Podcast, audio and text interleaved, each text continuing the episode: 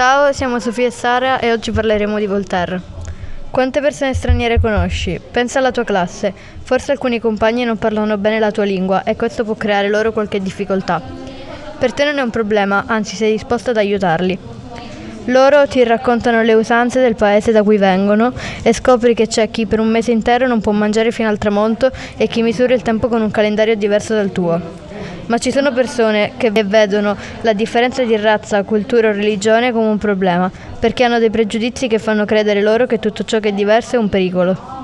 Voltaire non sopportava questo modo di pensare e diceva che i pregiudizi ci fanno diventare intolleranti. L'intollerante è convinto di sapere cosa è giusto e con quella sicurezza si crede migliore e vuole decidere al posto nostro, dicendoci, ad esempio, quello che dobbiamo pensare o la religione che dobbiamo seguire. Voltaire invece credeva che l'intolleranza si debba sempre preferire alla tolleranza. Per lui è più vantaggiosa, anche se a molti può sembrare il contrario. Infatti, se gli altri pensassero come, come te, non ci sarebbe mai motivo per litigare, perché si litiga quando ad esempio tu dici una cosa e una tua compagna dice l'opposto, ma non si può pensarla tutti allo stesso modo.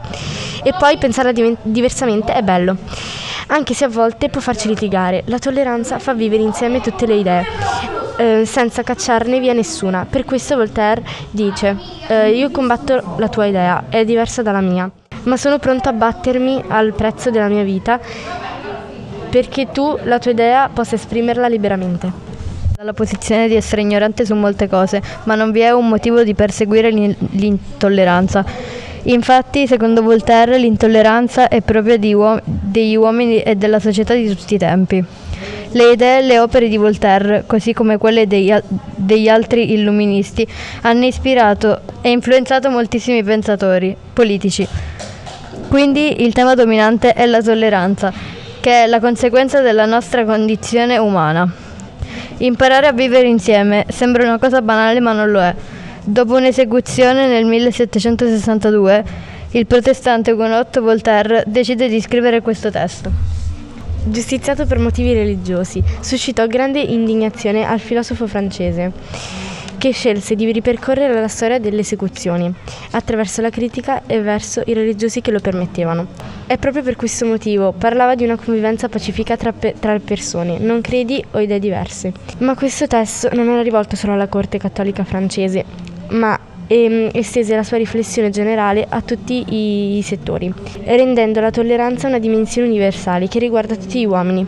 La riflessione si estende anche al concetto di libertà generale e soprattutto libertà di culto.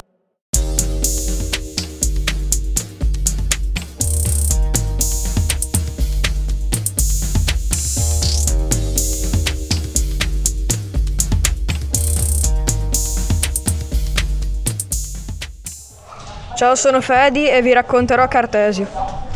Ti è mai capitato di fare la doccia e di sentire l'acqua freddissima per poi capire invece che non è fredda l'acqua ma sei tu che ti scotti e hai la febbre? Oppure di non vedere bene e di scambiare una persona per un'altra? I tuoi sensi possono ingannarti e di questi tranelli si era accorto Cartesio. Lui aveva un grande piano per venire a una, con- a una conoscenza sicura al 100%. Per farlo però doveva escludere le idee incerte che ci arrivano dalle sensazioni a tenerle conto solo di quelle che non possiamo mettere in dubbio.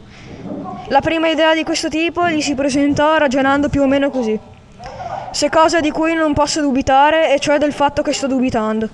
Ma se dubito vuol dire che penso, e se penso vuol dire che esisto come essere pensa- pensante. Si era accorto, cioè, di avere un'idea chiara di se stesso, però attenzione, di se stesso come mente, come essere pensante, che per conoscere non ha bisogno delle sensazioni del corpo. Su questa certezza Cartesio ha fondato la scienza moderna, che ci offre informazioni sicure perché non dipendono dalle sensazioni, che invece possono essere diverse da persona a persona. Per la chimica, ad esempio, l'acqua è H2, ovvero due molecole di idrogeno e una di ossigeno. E questa sì che è un'idea bella chiara e uguale per tutti, perché non dipende dal corpo, per il quale l'acqua potrebbe essere fredda per te e calda per me.